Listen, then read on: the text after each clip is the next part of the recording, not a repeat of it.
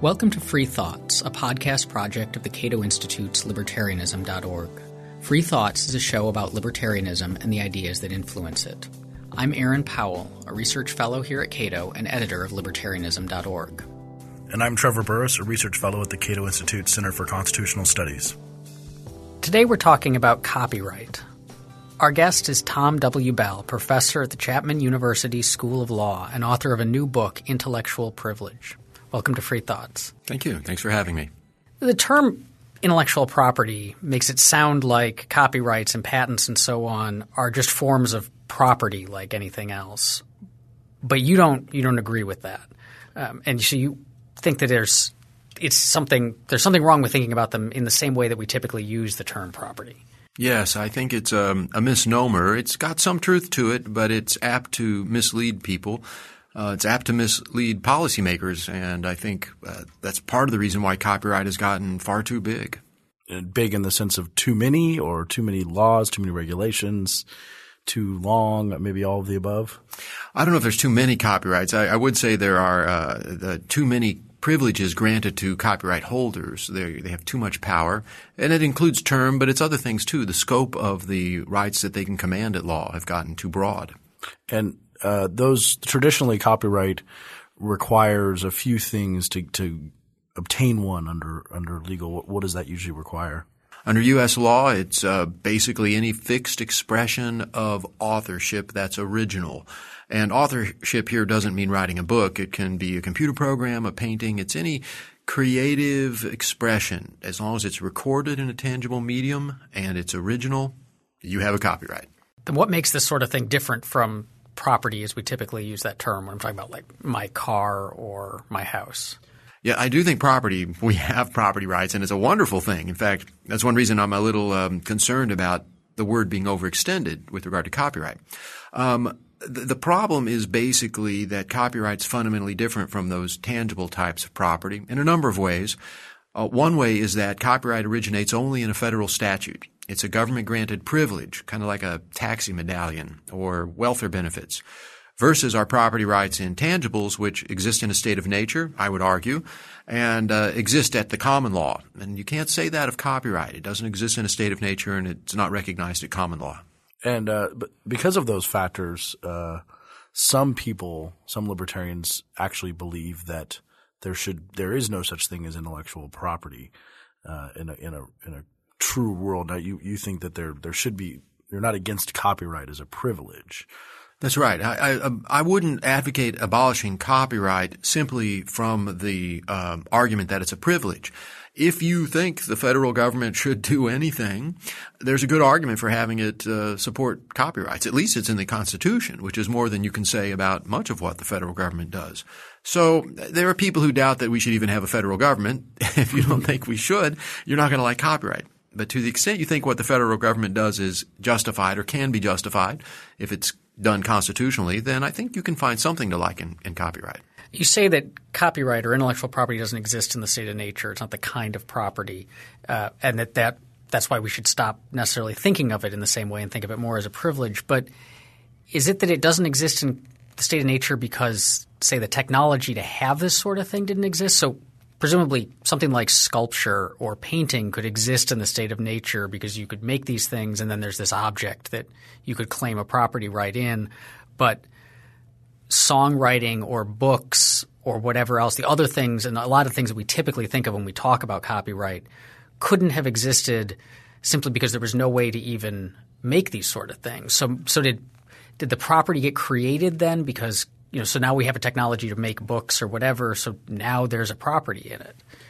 Well, I think to to answer that, we have to uh, we have to describe what's special about copyright. It's not the works themselves. Humans are inherently creative. They've been creating songs, I suppose, even before they were humans, right? Birds create songs and ditto paintings and, and other things that we protect with copyright. No, the, the problem isn't the creation of those expressions. It's how you grant people powers to control what other people do with them. So in a state of nature, suppose I come up with a song. I'm living in a tribal society. There's no federal government, nothing like it. And I come up with an original song and you like my song and you start singing it. I really don't have any way to stop you. Not practically. Uh, you know, I can complain, but you know, our neighbors hear the song, they like it too, they all start singing it. There's just no mechanism. You say technology, and I suppose if you think of social institutions as a form of technology, yes, I'd say there's no technology. Well, I'm also thinking the technology of fixing this thing into so we didn't we didn't have writing in the state of nature, so there couldn't be written works. Well, I guess if you go back far enough and you deal with a primitive enough creature, that's true. There's no fixation, uh, but I don't think that's really the pro- that's not the problem with copyright. In the Renaissance, for example, they had plenty of ways to fix works. You know, musical notation, painting, sculptures in marble. And even there, I would say you have the same arguments to regard copyright as a privilege as you have today, and as you had with the caves at uh, Lascaux. I mean, where they had paintings on the walls. So, in the uh, Constitution, as you mentioned, um, you kind of uh, imply a little bit there's a freedom limiting aspect to this. If if you have a claim, you can't sing the song that I just sung, type of thing, which I think applies to Happy Birthday, if that's yes. unless it's apocryphal. Um, uh, but I hear that a lot, and uh, as you mentioned today when you were speaking earlier, the Martin Luther King's speech is not something that you could legally go onto the sidewalk and start reciting uh, to the point of actually being penalized for. So that seems a little bit problematic from a freedom standpoint. Would you agree? I do. That's one of my concerns with with copyright is it does limit uh, specifically our freedoms of expression, but more generally uh, our freedoms to use our property rights intangibles as we see fit. You know, you're saying to me I can't use my throat in this way. I can't use my guitar, my printing press, and that's what copyright does. And in the Constitution, there is a little bit of a of a proviso about why the copyright is allowed. It says to promote the useful useful arts and uh, that is promote the useful arts and sciences. I believe is the actual yes. terminology. Yes. Uh, and does that limit the clause? Do you think in some way? Well, it doesn't under current jurisprudence. Effectively, the Supreme Court has said. Well, they've made it a dead letter. They don't see any constraint in that that, that I've been able to discern from their jurisprudence. I think it is there for a reason, and it should limit what lawmakers can constitutionally do. I'm one guy talking, but the words are there for a reason. I figure. mm-hmm. Mm-hmm. And uh, interestingly, in your new book, you have copyrighted it or tried to under the 1790 Copyright Act, which uh, you call the framers, the founders, the founders, founders copyright. Yeah. So you tell us what that is? Sure. And what's um, neat about it? Yeah.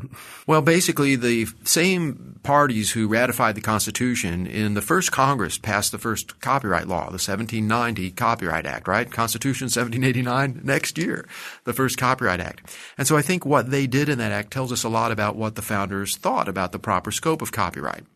And when you compare the 79 Copyright Act to our present act, wow, it's a huge difference. The maximum term, for example, was 28 years. It forbade only exact duplications of works. It didn't forbid derivative works, and in a number of other ways. It was much more modest than what we have now. And that appeals to me. I mean, I, I really admire the founders, and I thought it would be a good idea, since I think copyright today has gone so far, when I was figuring out, well, how much copyright should we have, I thought, well, you could do worse than to go back to what the founders had. So yes, we've released the book it's essentially under a public license that is designed to replicate insofar as possible the 1790 Copyright Act. So the copyright will expire, well, certainly in 28 years. It might actually expire earlier than that for reasons I could get into. And if you want to create a musical of my book, I will not be able to stop you. I've already said, you know, it's up for grabs. And in other ways, it's designed to recreate the, that historical uh, model. And that is not what copyright looks like now in the sense that copyright is a little bit more – um, well, rent seeking in some way. You discuss what does Mickey Mouse have to do with current current property or copyright law? Well, yes, uh, copyright is fundamentally based on a federal statute, and we all know what happens when you have federal lawmakers together with lobbyists. They seem to push federal powers always towards more and more and more. It's a big part of what Cato does is noting that and, and trying to resist that. And so too with regard to copyright. The 1790 Copyright Act, as I said, was 28 years maximum. Now the maximum term could be, well, it depends on the kind of work, but usually it's life of the author plus 70 years, or really, you know, death of the author plus 70 years, and that could easily get you over 100 years. Uh, or for certain types of works, it's 120 years maximum. It's it's a lot longer than it used to be. And that is, uh, I think, indisputably the result of lobbying. Now, I don't want to point to the Disney company as the only lobbyist. In fact, I don't think anybody's able to prove it's that you know, Disney ever lobbied anybody for an extended copyright term, but it wouldn't surprise me if they did. We have this graph oh, yes, showing graph, yeah. showing as I mean, it's pretty remarkable how much it syncs up that as Mickey Mouse gets awfully close to public domain, suddenly the term of copyright shoots up, and it happens over and over again. Yeah, the book, which I encourage your listeners to purchase and download, and um, it's make musicals of too. I make musicals of, no charge for that. Um, yeah, the book has a number of charts and graphs, and I put them in there because I do think they illustrate these things so nicely and neatly. And so, what one of those charts shows is that uh, Steamboat Willie, created in and first published in 1928, initially only had a maximum term of 56 years. And as that term started running out, the 76 Copyright Act kicked in very conveniently. And this is this is the cartoon where Mickey Mouse is yeah, first. Steamboat Willie's was where like, Mickey Mouse's character was introduced. And um, there's an aside about that we could get into where it turns out probably Steamboat Willie is actually not copyright protected, but but Disney treats it like it is, and they have a lot of attorneys, and nobody wants to mess with Disney. So. So, so it started getting close to expiration, and lo and behold, 1976, the new Copyright Act issues, and and the term of then existing copyrights were extended. So they said, you know, here, Disney, here's another 20 or so years on your copyright term. Well, thank you very much. I'll take that. And then it started getting close to expiration again in 1998. And lo and behold, here comes the Sonny Bono Copyright Extension Act, which extended it again. And now it's slated to expire sometime before 2030. I think it's something like 2024 or 26.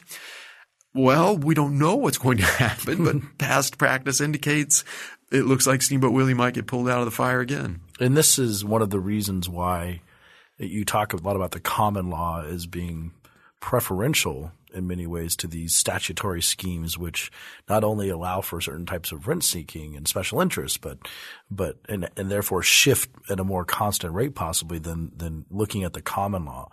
Can we talk a little bit about what the common law is in this regard and, and how they viewed copyright, if they viewed it at all in, in that way? Well, I should observe up front that, you know, some scholars disagree with me on this. I want to be fair to my counterparts. Uh, there's a lot of debate about a lot of things in copyright.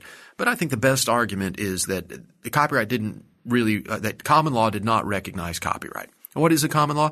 It's basically the decisions of various courts on various issues. So it's a very decentralized bottom-up system. No one court says in the common law system, I'm setting down the law for everybody, everywhere, for all time. That's what legislators do. That's a very top down process, legislation. The common law just has a judge says, in this dispute, I'm settling this dispute between these two parties. This is the right thing for them. As to other parties, is merely precedent. And another court has a similar dispute and it makes a different decision. Another court has a similar dispute and it makes the same decision. And over time, in the aggregate, we can see out of these many different decisions as sort of an epiphenomenon, the rule kind of arising. And so it's a very different process. It's a spontaneous order.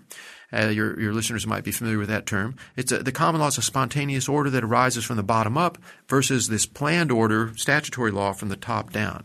And that has a number of policy impacts. I think one reason copyright has gotten so big is because it's centralized. There's a place to go to lobby for more of it. And that's what happens. In the common law, you, there's nobody to, to lobby. you know, you just have these courts that you go take your dispute to. I'm imagining someone listening to that and thinking that from what you've described, sure, we, you know, we don't end, run into the problem of one body upping the terms kind of arbitrarily to perhaps help out Disney. But at the same time, there seems to be maybe a lack of certainty present in there because you said you know one court makes this decision and it may be precedent and other courts may then follow it but but some may not and so someone saying look that doesn't sound necessarily better because as an author, you know, I'm, i may dedicate the next 10 years to writing this book and I want to know how long I'm going to be able to sell it before someone else can just run off their own copies. And now you're telling me some judge could just make up a number and there's there's no kind of higher authority or another judge could change his mind the next time? That's an excellent observation, and um, there's a couple of things to say about that. One is a lot of commentators conclude from, from your very, very apt analysis that we need a little of both. We need a common law system, and once in a while the legislature has to step in and maybe kind of uh, decide one way or the other, or kind of clarify some some obscurity. Uh, other commentators, and I lean more in this camp, say, well, we don't need necessarily legislatures to do that. It is enough that uh, people like academics and scholars look at these common law decisions and say, after many observations, it's an empirical process. We've concluded that most courts resolve the issue this way. And so that allows you to turn to these commentators, things like the restatements of law or commentators like Bracton or, or Coke or others, uh, sort of scholars who've studied a lot of common law systems. We go to them and figure out what the rule is. And the third thing I'll say is, well, you know, to some degree, we should stop having courts uh, uh, innovate in the common law. The idea with the common law, the thing that really charms me about it is if you stick to the big three, I've taught all three of these classes, property, contracts, and torts, there's really just a few simple rules. A few simple rules are all that you need to make a society work well. In fact, Richard Epstein, you know, wrote a book along with, I think he called it a few simple rules or something. And the idea is that, is that with just a few simple rules, you can solve most of your questions that way. So you have a question about duplicating somebody's song. Under common law, you ask, not, did a court create a co- uh, co- common law copyright somewhere? You ask, well, can we solve this problem using contract law and property law? Did, did he steal your piece of paper? No. Well, I don't see a property violation. Did you have an agreement with the person that you say stole your work? No. Oh, no, co- there's no contract claim. And you're left with tort and, you know, we just kind of run through the really relatively few causes of action. No cause of action, you say tough nuts. Why don't you go use a contract next time? Why don't you lock it in a box so you have a property claim? And the argument I'd make is really those few simple rules will suffice to create a very complicated, rich, prosperous, culturally uh, variegated society. I want to follow up on some of that, but it raised, I think, a, an interesting distinction that you have brought up when you say, you know, it's did he take your piece of paper or you can lock it in a box. One of the things that seem, that's different is this non-rivalrous nature of intellectual property to other property. Can you explain what you mean by that? Sure, yes. That's a fundamental distinction between copyright and what I'm willing to consider property, non-rivalry in consumption. And Thomas Jefferson described this in his beautiful quote where he described an idea as like a lighted taper, by which he meant candle, and a single candle can illuminate the whole world. So your candle's lit and you can touch your neighbor's candle and light it and ditto down the line. Their illumination in no way takes away from yours. And that's way copyright is too. If you come up with a beautiful song and you sing it, and I hear it and I sing along, we both have a beautiful song. That's wonderful. It's magical. One of the things I like about copyright is it does seem to encourage the production of those wonderful uh, sources of wealth. As, a, as opposed, of course, to tangible property. You know, if I eat an apple, you can't eat the same apple. It's rivalrous in consumption. So fundamentally, at an economic level, it's almost like a law of physics. Copyright is different from other types of property, and I think public policy should t- should take that into account. I think one of the ways that people think it when they're talking about it being as property and so there's theft of it is not so much, you know, if I steal the song that you wrote from you, it's not that you can't continue to enjoy that song. I'm not taking your ability to sing it, but instead one of the things that we can do with property is sell it. We can transfer it to other people in exchange for something. And if I take your song, then suddenly I can transfer it to other people. Or if I promulgate it enough, I can take away your not ability, but the possibility of a market in your good. So I've taken it's it's that ability to use property to make money that we see as being stolen as opposed to the the thing which obviously can't because it's not tangible. Yeah. The same point came up in the forum earlier today we had here at Cato, and it comes up very often in these discussions. And well, there's two things I'll say to that. One is that can't be an argument in and of itself for copyright. Really, all that is an argument for is someone wants more money than they're getting. and this institution lets them get that money. But that doesn't tell us whether or not they should get the money. So the second point is we have to ask, is this a place where we want to give somebody an exclusive right? So they can say, when you do that, you're infringing because I don't get to make as much money on it as I'd like. Well, that's a question of fact. And there are reasons to say, I mean, I'm willing to concede that there are reasons for copyright. There's reasons to worry that an author, for example, she sits down at her typewriter, she's got the idea for the great American novel in her head, and she starts typing, and in a world without copyright, she might stop. She might say, oh my goodness, I don't want to complete this because, well, the first person to read it's going to run off with it and I'll never make any money. And we lose out. We don't get the great American novel. So it's a good reason for copyright. But at the same time, we have to recognize that every time we enforce copyright, we are in some way restricting the possibility of someone to enjoy something for free. Now that's a gift. That's a wonderful thing. You have to say to the person who wants to make their copy, Ordinarily, you'd be able to do this at basically zero marginal cost. There's nothing in the rules of physics that says you have to pay for this. It's like magic. But we're going to impose this law and you prevent you from doing that. And that's an opportunity cost. The question for us should be, given we want this good outcome, the new expressive work, is it worth bearing the cost of restricting people's liberty? And that's exactly the question we need to ask. There's not an easy answer, but it's the right question. The wrong question with copyright is to say, well, it's property. Shouldn't we stop people from stealing property? That's way too simple. That's one reason I think it's important to think about it as a privilege because it puts us into the right frame of mind to address these questions. How would we go about trying to answer those? Uh, one of the big ones here would be term, correct? Um, 14 years uh, is going to maybe give someone more, but less incentive than 70 years. Uh, maybe you wouldn't write the Great American Novel if uh, if you don't think your your kids can reap any benefits from it or anything like that.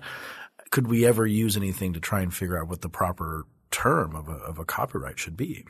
Well, you know, I write about this in the book. People talk about copyright uh, being in a delicate balance. They say copyright delicately balances public and private interests. And I think that's absolutely absurd for two reasons. One is it presumes we have the numbers to do the calculations. I think people have this picture uh, as if in The Wizard of Oz, you know, there's a scene where Toto pulls back the curtain and you see the Wizard of Oz is actually, he's a charlatan but this, you know, big control panel and he's manipulating things. And they think of lawmakers like that. Like lawmakers are, you know, they're turning this, this public utility dial just so and they're, they're adding a little bit of derivative rights just because they want to balance it out. Well, there's no numbers for that. There's, there's no control panel. It's a few lobbyists who happen to get the ears of a few legislators. And secondly, even if they had the numbers, they wouldn't really care because this is not the way the legislative process works. So you ask me, well, then how do we find the numbers? Well, a couple things. One is we should look for salient disasters where we say, oh my gosh, nobody's writing novels, or we don't have enough sculptures, or there's just way too few of them. And if we see that, then there's reason to say, well, let's try something. And uh, we should also, on the other hand, look for salient examples of where copyright has gone very much too far, when people are being thrown in jail, and this has happened, for taking a few seconds of, of a recording on their, their, their cell phone in a movie theater, because you now, you know, every cell phone is a recording device.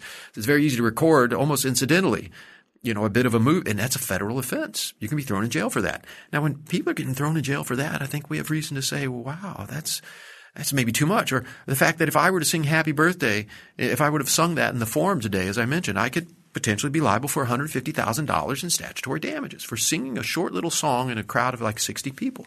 Well, that's a bit much. So we can look for these salient examples of where there's obviously not enough protection. I don't think we're in that world in any way.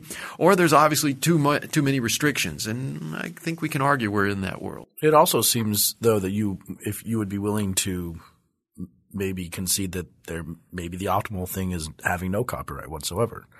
If the because you get a lot of benefits from that too. A, a classic example being modern hip hop music, uh, which has moved away from being a sample based artistic form because of the kind of copyright claims that you, you've been making. And I do think it'd be a weird question to try and weigh the you know the subjective value of all this hip hop music against the subjective cost of all these people.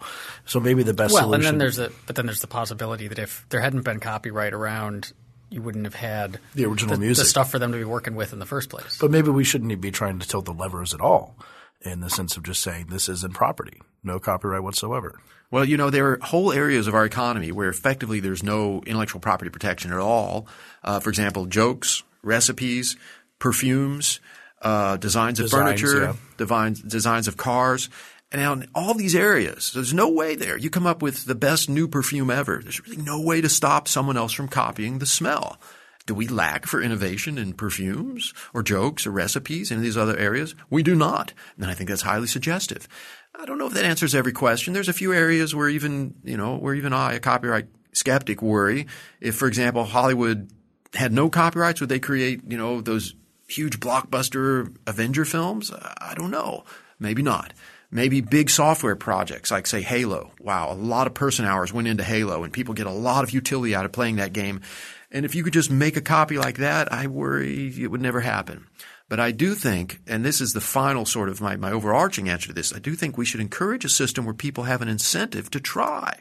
They have an incentive to try to do without copyright because right now you're given copyright automatically, even if you don't need it. And so everyone, it's too easy on people who want to create business models and, and sell creative works. They just say, well, I got my federal rights. I can sue the bejesus out of anybody I want. So they never look into the possibility of using technical protections or business models or licensing schemes or other common law based ways of solving these problems without running the risk of statutory failure. People talk about market failure. Copyright's a statutory failure. So in the book, I describe some ways we could, just with tinkering of a few little statutory provisions, create a system where copyright is more open, where people have an incentive to exit the copyright system and kind of stand on their own two feet in the common law system and do there what the Copyright Act does for them. Can we already say like contract around copyright? I'm thinking of things like the Creative Commons licenses that were at least a big deal a few years ago. Aren't those an attempt to say I'm going to create a new system of copyright or set of rules for how this is going to be used and put it out into the world? Does that not work? Does it get trumped by federal legislation? Well, it is true you can forego some of your statutory privileges. Indeed, as as you noted, I've done that with the book. I've uh, said I'm not going to take everything I can. But you know, what's my incentive for doing that? I'm kind of a quirky guy. Uh, uh, not many people are going to follow me in that. Ditto with the Creative Commons. I'm a big supporter of what they do. And they do make it easier for people who want to kind of take a more minimalist approach, a less restrictive approach to, to, to do that. But there's very few incentives to do that. Uh, it just, it takes, uh, I, don't, I won't say a hero, but a certain kind of person who's, you know, got different incentives and interests. Those people are very rare. So, I don't think that's enough. I think we also need to implement reforms that give people a little bit more of a push out the door. It's a little bit like everyone's sheltered under copyright now. And sure, the doors are there, but there's no reason to go outside. So the idea is we need to open up those doors and say to people once in a while, you know, we're going to nudge you over there. You know, try stepping outside for a little bit. Doesn't work, maybe you can come back in. But right now, people don't have much of an incentive to try something less. What sort of incentives? I mean, what sort of benefits would flow to someone who opted for a less restrictive system? Well, one of the proposals uh, I've set forth in the book is uh, Section 301G, if you want to look for that. And basically, what it says is it reassures people that if they want to rely solely on their common law rights, contracts, uh, technical protections, which would be protected under tort or property rights, federal law will not strike those down as interfering with copyright. Now, there's some risk now that that could happen. So I believe there might be a disincentive at the margin for some innovators where they say, well, look, I don't, I don't want to try to go the common law route solely because I'm worried it'll be struck down as preempted by federal statute. Whereas with this system, if someone came up with, say, say a technical protection that could potentially last forever, then they might say, wow, that's even better than copyright. So I want to try that. It's actually worth more money to me than copyright. And I'd say, uh, Good. Try it, please, because now you're not going to be going to Congress and lobbying for more protections. You're going to be standing on your own. If you put your work in the public domain, we'll let you do as much as you can with the common law. So that's one innovation. It does give an incentive. I won't pretend it's a huge one, but it's a step in the right direction. It gives an incentive for people to say, I'm going to try doing without copyright because for me, it could be better than copyright. In terms of the technical uh, innovation you were talking about, do you mean like a DRM, a digital rights, or what do you mean in terms of? Uh, I was unclear on an example of what you were talking about. Sure, that would be one example. Um, also, uh, there's some people doing some exciting stuff with regard to smart contracts and uh, uh, micro payments. Bitcoin is especially well implemented for this. There's been proposals for systems under which you could use Bitcoin to make very low transaction cost um, uh, sales of basically access to copyrighted works. Like for every second you're listening to a song, little tiny bit of money is going to the artist's pocket. And this is done merely as a matter of protocol. It's not because you have some, you know, a lawmaker who passed a statute and some attorney who negotiated a license.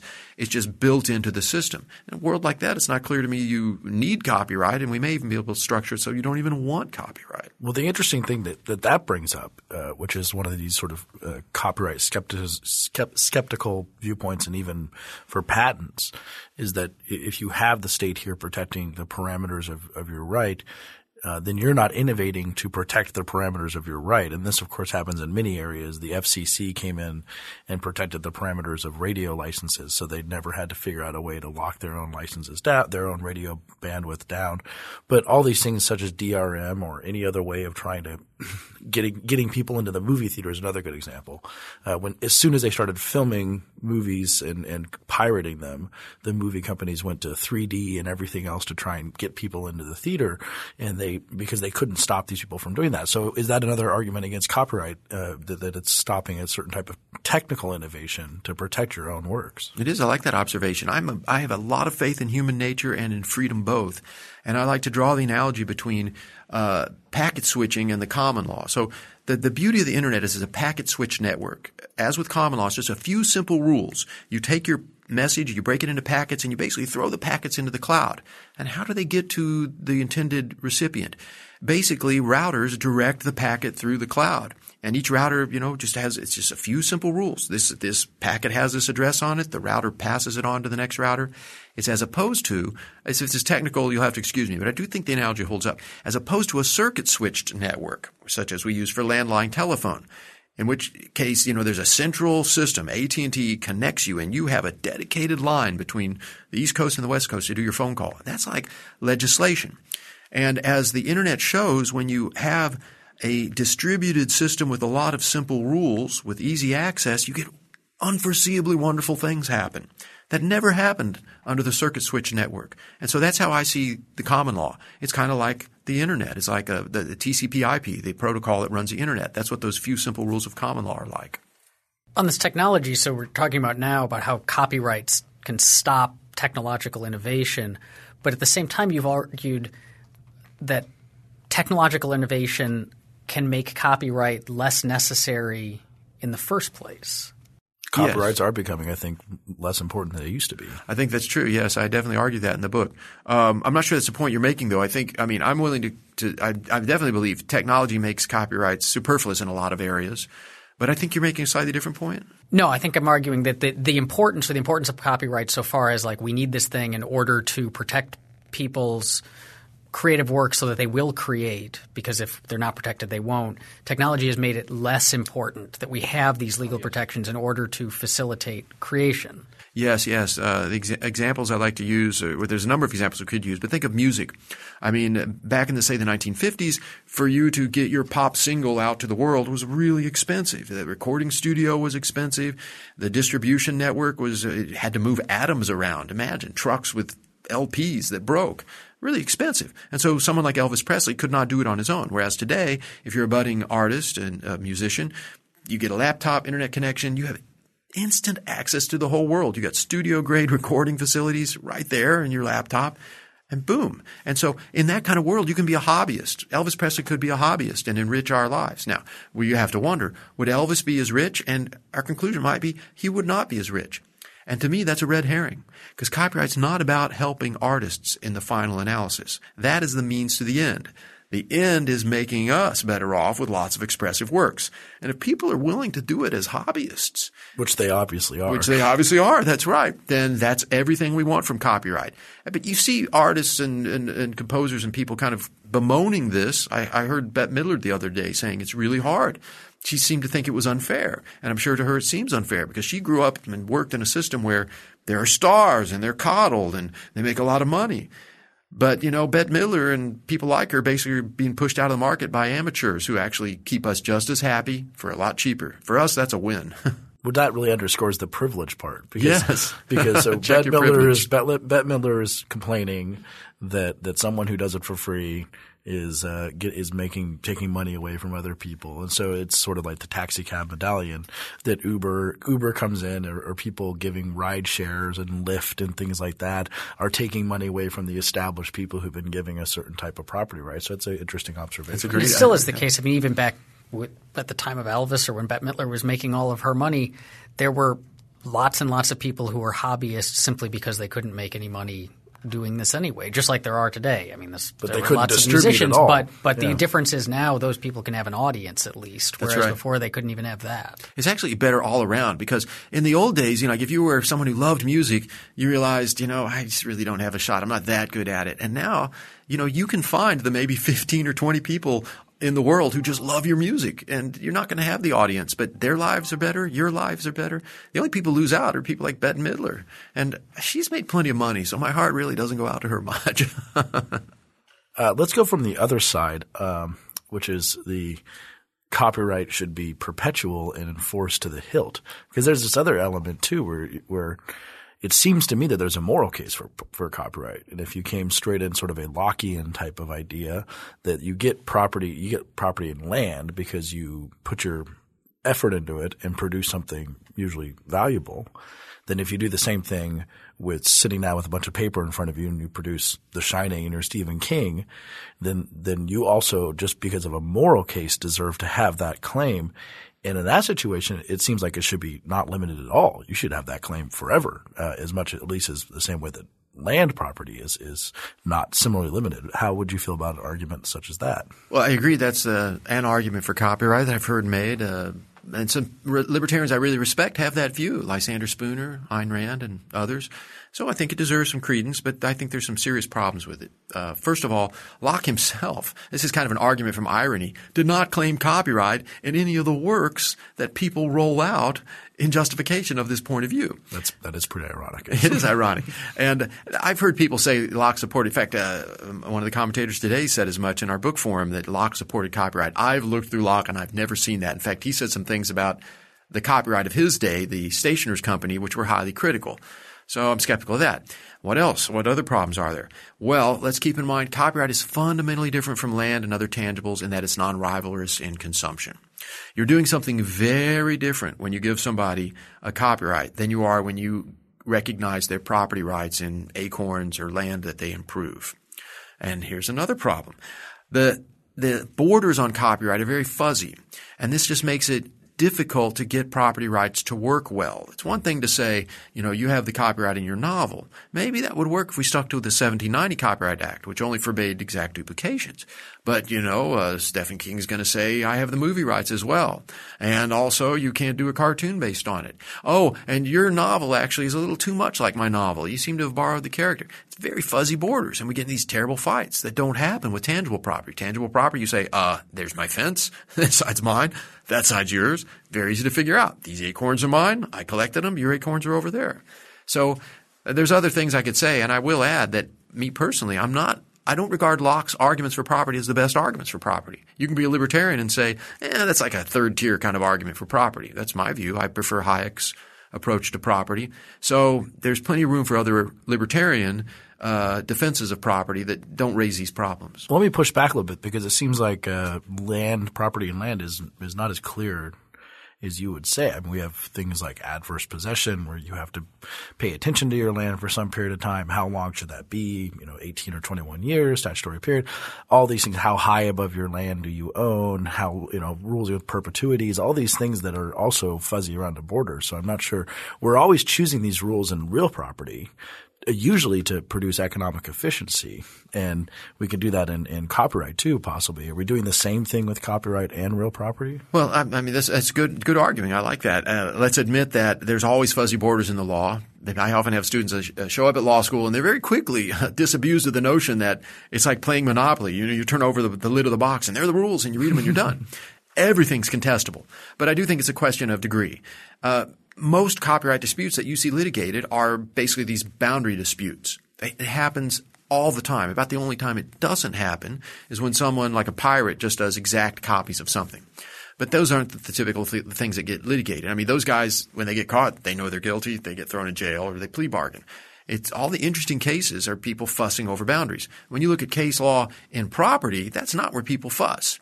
They fuss about, you know, other things, typically, you know, title, but I mean, I'll just say it's a question of degree. Copyright is much more fuzzy than real property. And I'd say real property is even fuzzier than property rights intangibles. We don't have all these many complicated doctrines like, oh, you know, usufructs and easements with regard to chattel property, you know, simple things, computers, cars, and such. So it's a question of degree. Good point, but I don't think it really saves copyright because it's so far out there on the fuzzy side. You mentioned that so Stephen King we have this he's got he's written this book, but now he's claiming these rights to lock down derivative works, including movies and whatnot. And I'm wondering, so if we say that you know property rights, even in real property, are at the start grounded in some sort of moral claims that we have, you know, whether it's a Lockean I've mixed my labor with it or whatever, we have this moral claim that then the law is coming in and codifying and enforcing. Um, but it seems like there's there's an intuition that authors have would have similar sorts of moral claims in, say, derivative works that you know, so HBO right now is making a bundle of money and getting all sorts of people off this Game of Thrones TV series, which are based on a set of books. And the author of it is presumably being well paid by HBO because they weren't allowed to make this series without it. But if derivative works are kind of fair game, then HBO could have just seen these books, thought that would make a pretty good series, and just turned them into scripts and shot them and made you know millions, tens of millions of dollars. And it feels like there would be something morally wrong with that if they, they didn't even ask permission and they certainly aren't paying the author. And the author, I mean, could be poor to begin with, and the novels didn't sell very well. And now we're just saying tough. You don't have any claim over that sort of thing? There's a couple of things to say there. Those are things to worry about. And I would agree that authors have moral claims in circumstances like that. I don't think it should follow automatically that they should therefore have legal claims. And you might say, well, well, that's wonderful. So they get to scold, you know, HBO, but that's it. Well, I would say that, in fact, uh, experience has taught us that in a world without copyright, because everyone seems to sense these moral concerns, it actually ends up at after you have some evolution of social institutions really making a difference. Uh, this fellow Spoo wrote a book called Without Copyright, and he has this uh, wonderful historical account of how copyright worked in the United States in a certain period of its history when foreign authors basically had no copyright protections. So you would think that, you know, you bring Dickens' work over here to America on a fast boat and you can make as many copies as you want.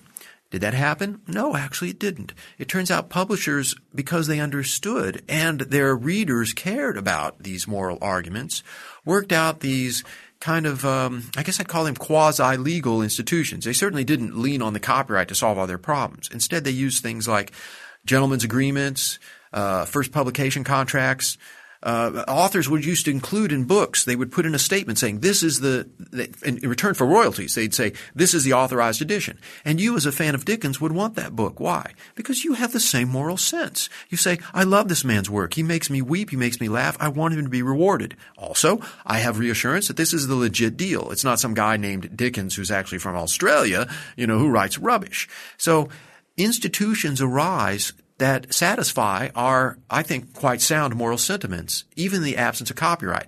I think copyright's a little bit of a bullying approach. It's a subtle problem. I mean, we can say of HBO, did they not contribute a lot to this guy's books? Oh, they certainly did. Well, then HBO deserves something too. Copyright just comes in and says, give that guy a veto, and he can squeeze HBO as hard as he wants because of some kind of maybe moral sentiment. I think in the real world we should have a more sophisticated, gentle, kind of uh, uh, evolved approach to these things. That's the flip side where you think about uh, libertarians have to do this a lot. It's not just George R. R. Martin might seemingly get a little bit robbed here. But then you have someone like uh, uh, J.K. Rowling, or who, who, who puts the kibosh and says no one can do anything, no one can do fanfic. I think that that's I think she's done that, or someone else who, yes. says else. so. So you give the author the control over this, and they can they can keep anyone from making a show like Game of Thrones and enriching our lives because they have complete bullying control over it. So, and it, that's the problem where we have to think about the world that it does not exist and how people would behave. But as your point is well taken, if we have the moral sense that and I think most of us do, that George R. R. Martin deserves something from Game of Thrones, even in the absence of his ability to control that, then people would contribute to that in some way. Yeah, I think here, Trevor, we should use the same arguments that we use with regard to charity. You know, people come against libertarianism. They say, "Oh, you're not going to have any kind of charity." Go, no, actually, I think charity is really important. I contribute to my local United Way. I, you know, help people when I can.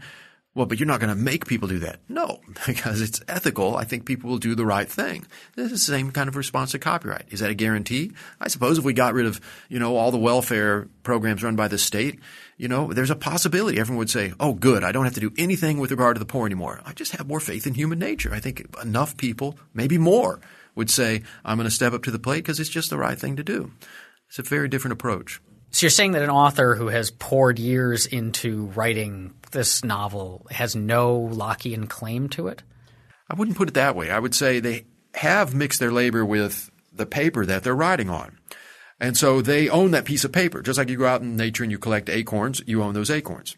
Now, of course, you will probably respond that's not creating copyright. And I would agree because if you take a photo of that piece of paper, you don't take the atoms, you can run away with that. But it's the the genesis, the germ of what could be something like a copyright-like protection. Because if you own that piece of paper and we defend that, that's those are atoms, it's property. You can lock it in a box. Or you can you can lock it in a box and then say to someone, "I'm only going to open this box for you if you agree to my contract." And in the contract, you agree to pay me a license, and you agree to pay me if you create a, a movie based on my book. Now, it's true that if the wind blows away the piece of paper and someone else picks it up and they're not under contract, it's going to be hard to stop them. But with technological protections, you can pretty much make sure the contract always sticks to that, you know, in effect, the piece of paper. The idea is we can use common law rights and the Lockean arguments if we have institutions that you know adapt to the common law world that create something very much like copyright but without the statute and then also some things like trade secrets and tra- and trademarks can be can be used which are often called uh, one of the four types of intellectual property, the other one being patents, trade secrets, trademarks, and copyright. We can use trade secrets and trademarks too for those things, right? Yeah, and as uh, someone who really likes liberty and property rights, I have no problems with trademarks and trade secrets. I think it's important for people who care about the philosophy of intellectual property to distinguish those two. Copyrights and patents, purely statute based, nothing in the common law. And trade secrets and trademarks are pretty much based in common law. I'm pretty happy with those, in fact. And it's almost like fraud and impersonation if you say, exactly. if I walk around saying, I am George R. R. Martin uh, and this is my, my. Or you republish the, his book under your name, would that be yeah, that if would, you it'd trade, be like fraud, trade, trademark, trademark name, in they, effect, yeah. trademark. And then with regard to trade secrets, it's you know if if um, you uh, I have you promise not to crack the lock on the digital lock on my work, you promise that, and you do, or you're an employee and you sneak out a copy, you know I should be able to catch you for that under trade secret. I don't think any friend of liberty has a, an objection to that. So uh, to fix it, um, you, you, have some few suggestions. Uh, I, I, assume you like this 14 year uh, uh, term, uh, renewable possible, and then a few other things to just make it not do away with it, but make it more sensible for human flourishing? What, what are some of your suggestions? Well, the, you know, the, step one is the title. What the title of the book suggests is we need to stop regarding it as property. That it just answers too many questions too easily. Especially, it, it kind of agrees me to see my friends uh, in support of liberty and property rights. It seems like they see the word property, intellectual property, and they stop thinking because they like property. To me, it's a funny thing. It's a little bit like another type of intellectual property. It's a little bit like trademark property is like a trademark. And what the advocates of intellectual property have done is they're basically infringing on the trademark property. They're taking a word that's a great word when it's applied to tangibles and they're overextending it. I expect now people to say, well, tax medallions are property. In fact, the argument's been made with regard to welfare benefits. Well, it's a type of property. It deserves 14th Amendment protections. So just reconceiving, that's really my arch goal here is let's just take another approach to copyright and see what that shows us. And I think it opens our eyes to some other possibilities. All right, a little more concretely, I'd like to see more experimentation, which I'm engaged in with the book. And as you noted, Creative Commons makes this easier too. I'm a big fan of Creative Commons. Uh, just get a culture where people don't always have to grab everything that they can. you know, just to get people to think, you know, maybe you don't need Life of the Author plus 70 because when you do that, buddy, you're kind of taking something away from the rest of us. So why don't you have a big spirit and share a little bit? And what I like about the founders copyright is it's not saying give everything away. It says out of respect for the founders, for whom I have a great deal of respect, uh, and out of respect for your, you know, fellow travelers in this world who might take your work and do something wonderful with it why don't you just not be so greedy? You don't have to grab it all. And then there's specific uh, statutory suggestions, uh, little tweaks to the act, which are very subtle. I like to think of them as legal jujitsu. now, I don't actually. Ha- I'm going to be up on the hill soon talking to lawmakers. I don't actually don't actually have a lot of faith that they will implement these laws. If they do, it'll be in part because they don't realize the subtle long-term effects they might have. do you have a Walt Disney mask to wear when you go up there? Because maybe that will help.